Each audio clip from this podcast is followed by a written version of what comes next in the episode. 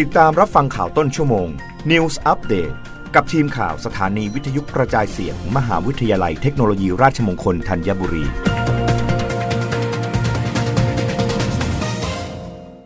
รับฟังข่าวต้นชั่วโมงโดยทีมข่าววิทยุราชมงคลธัญบุรีค่ะ ผู้ว่าชัดชาติมอบสจสเคทีทบทวนเดินรถประจำทางด่วนพิเศษ BRT ศึกษารูปแบบการบริหารเดินรถใหม่ ก่อนหมดสัญญาจ้างในเดือนสิงหาคม 2566 นายวิษณุทรัพย์สมพล รองผู้ว่าราชการกรุงเทพมหานคร กล่าวถึงโครงการรถโดยสารประจำทางด่วนพิเศษ BRT สายสาทรถึงราชพฤกษ์ว่าโครงการดังกล่าวกรุงเทพมหานคร ว่าจ้างบริษัทกรุงเทพธนาคมจำกัดหรือ KT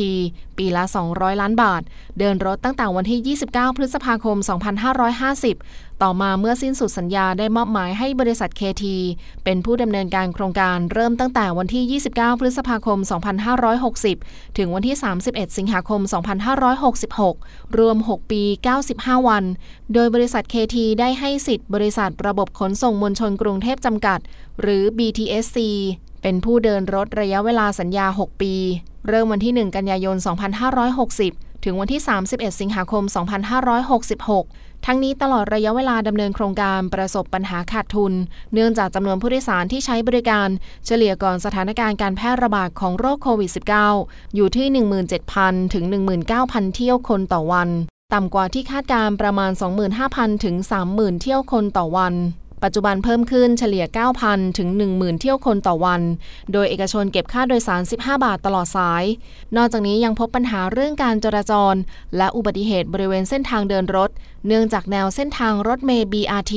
ใช้ผิวจราจรร่วมกับรถยนต์ประเภทอื่น ๆ มีเพียงแนวคอนกรีตกั้นแบ่งช่องทางไว้เท่านั้น และพบว่ามีรถยนต์แอบเข้าไปวิ่งในช่องทางรถเมย์ BRT จนเกิดอุบัติเหตุขึ้นบ่อยครั้ง ล่าสุดเมื่อวันที่ 2 กรกฎาคมที่ผ่านมา เกิดเหตุรถกระบะเฉียวชน ขอบทางกั้น ช่องเดินรถ BRT บริเวณถนนพระราม 3 จนเกิดไฟไหม้รถทั้งหมด และมีผู้เสียชีวิต 2 ราย นายชัดชาติสิทธิพันธ์ผู้ว่าราชการกรุงเทพมหานคร จึงได้สั่งการให้สำนักการจราจรและขนส่ง หรือสอจสและเคทีศึกษาทบทวนรายละเอียดโครงการใหม่ทั้งหมด ทั้งในเรื่องของรูปแบบการบริหารจัดการ ควรดำเนินการอย่างไร เพื่อให้โครงการเดินหน้าต่อไปได้ รับฟังข่าวครั้งต่อไปได้ในต้นชั่วโมงหน้า กับทีมข่าววิทยุราชมงคลธัญบุรีค่ะ รับฟังข่าวต้นชั่วโมง News อัปเดตครั้งต่อไป